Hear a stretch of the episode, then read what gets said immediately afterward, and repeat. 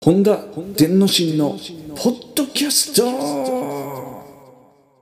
い、本田伝之進です。今日はですね、Amazon Echo がすごかったっていう話をしたいと思います。5月のこの間何日でしたっけ？12日ですかね。母の日だったんですけれども、ちょっと何を買っていいかわからなくてまごまごしてましたら5月12日過ぎちゃいましてね、急遽何がいいかなーって探してたところ Amazon Echo というね非常に素晴らしい、なんて言うんでしたっけあれスマートスピーカーというものをね知ってしまいまして、そういったものがあるのは知ってましたけれども、Amazon さんから非常にリーズナブルなものが出てるっていうのを知ったので、これいいんじゃないかといろいろなことに使えるので、いいなぁと思いまして、家族全員で使えますし、というわけでポチッとなしましてね、買ってしまいました。いろいろ問題もねあると言われているんですけれども個人情報とかの聞かれちゃったり全てのこの家の中の起きてることが盗聴されているとかねそういう話もあるので、ちょっとね躊躇してはいたんですけれどもYouTube でいろいろと調べてみましたところ Amazon Echo っていうのは本当にいろんなことができるんですね。なもんですから、そういうデメリットよりもメリットが自分の中で上回ってしまったのでポチッと買ってしまいました。で何ですかねお急ぎ便でもうすぐね次の日には来るみたいな感じで、来たんですけれどもなんというかそんなに期待はしていなかったんですね。と言いますのも小さいスピーカーなんですね。手のひらに乗っちゃうような小さなスピーカーなのではっきり言って音質とかねそういったものを全然期待してなくて本当に情報を聞くためのスピーカーということで音楽聴いたりすることにはもう全く使えないと思ってあえて買ったんですね。お安かったのでいいでしょうということで買ってみたんですけれどもいや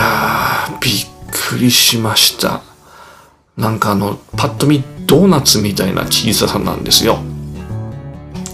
ポンデライオンみたいなもっと小さいかな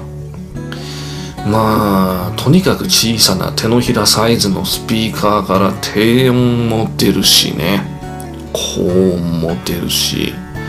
結構なボリューム出るんですよ、もう家の普通の部屋で聞く分にはもう十分なボリュームが出るんですね。いやーびっくりしましたねはっきり言って、なもんですから、もう想像以上ですね。で値段も定価ですと5000ちょっとなんですがタイムセールスでね母の日だったと思うんですけどその関係上タイムセールスで結構安く3000円半ばぐらいで買えちゃったんですよね。3000円ぐらいなら失敗してもいいかと思ってで買ったらね想像以上の音質でもうびっくりしちゃいました。今まで人生生きてきた中でやっぱり小さいスピーカーっていうのは小さい音しか出ないとねいう固定観念があるじゃないですか。で低音だって当然出ないと思ってますよね。ところがドッカンドッカン低音出るしでいろんなことができるんですよ。調べれば調べるほどねいろんなことができるんですよ声だけで。びっくりしちゃいましたね。で私の場合はAmazon Music 入ってますので、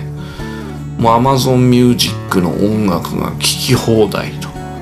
声をかけるだけで誰々さんのなんとかって曲かけてっていうとかかっちゃうし、誰々さんかけてっていうとその人の曲がシャッフル再生されると、で天気とかニュースとかその他もろもろたくさんですね。伝言とかできるんですね、家族に。そういうこともできますし、まあいろいろできるんですわ。スマート家電っていうのが家の中にあれば電源も操作できちゃうんですね、声で。明かりつけてとかね、エアコンつけてとか。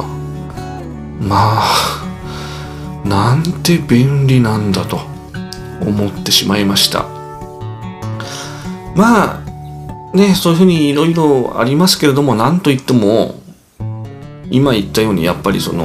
音楽をねかじってきた人間としては、今までの概念からすると小さな音しか出ないスピーカーと思われていたのに、手のひらサイズのスピーカーで低音がドカドカ出て、もちろん高音も中音も出て、もう普通の部屋で聞くには十分なボリュームが出ちゃうっていうのがね、これはびっくりしましたね。本当スマホがない世界っていうのが見えましたね。もうこれからはずっとスマホに依存して生きていくんだろうなと思ってましたけども、スマホがない時代も来るのかなと。もうありとあらゆるところにコンピューターが埋め込まれてて、もう話せばね全部やってくれるっていう、そういう時代が来るんだろうなっていうのがね、頭の中だけじゃなくて体感的に分かりましたね。これはすごいと。まあいろんなそういう Amazon Echo みたいな Google Home とかね、いろいろ出てますから、各社競争ですけれども、こういったポッドキャスティングなんかも聞けるんでしょうし、もう本当にねよくできてる。タクシーの予約とかまでできちゃうし、あとは Amazon Echo がつながってる同士でね、遠距離で会話できるんですね。そんなことまでできちゃうんだと。例えば離れて住んでる家族が Amazon Echo 同士でね会話できるんですよ。どういうことみたいなね。なんなら各部屋に1個ずつね、こうポッと灰皿みたいなポンと置いとくと、各部屋にお風呂沸いたよとかご飯できたよとか、大きい声出さなくてもねできるわけですよ。これはすごいなというわけで、テクノロジーの凄さをねまざまざと見せつけられた一日になりました。というわけで、今日も取り留めのない話を終わろうと思います。じゃあ次回も聞いてください。じゃあねー。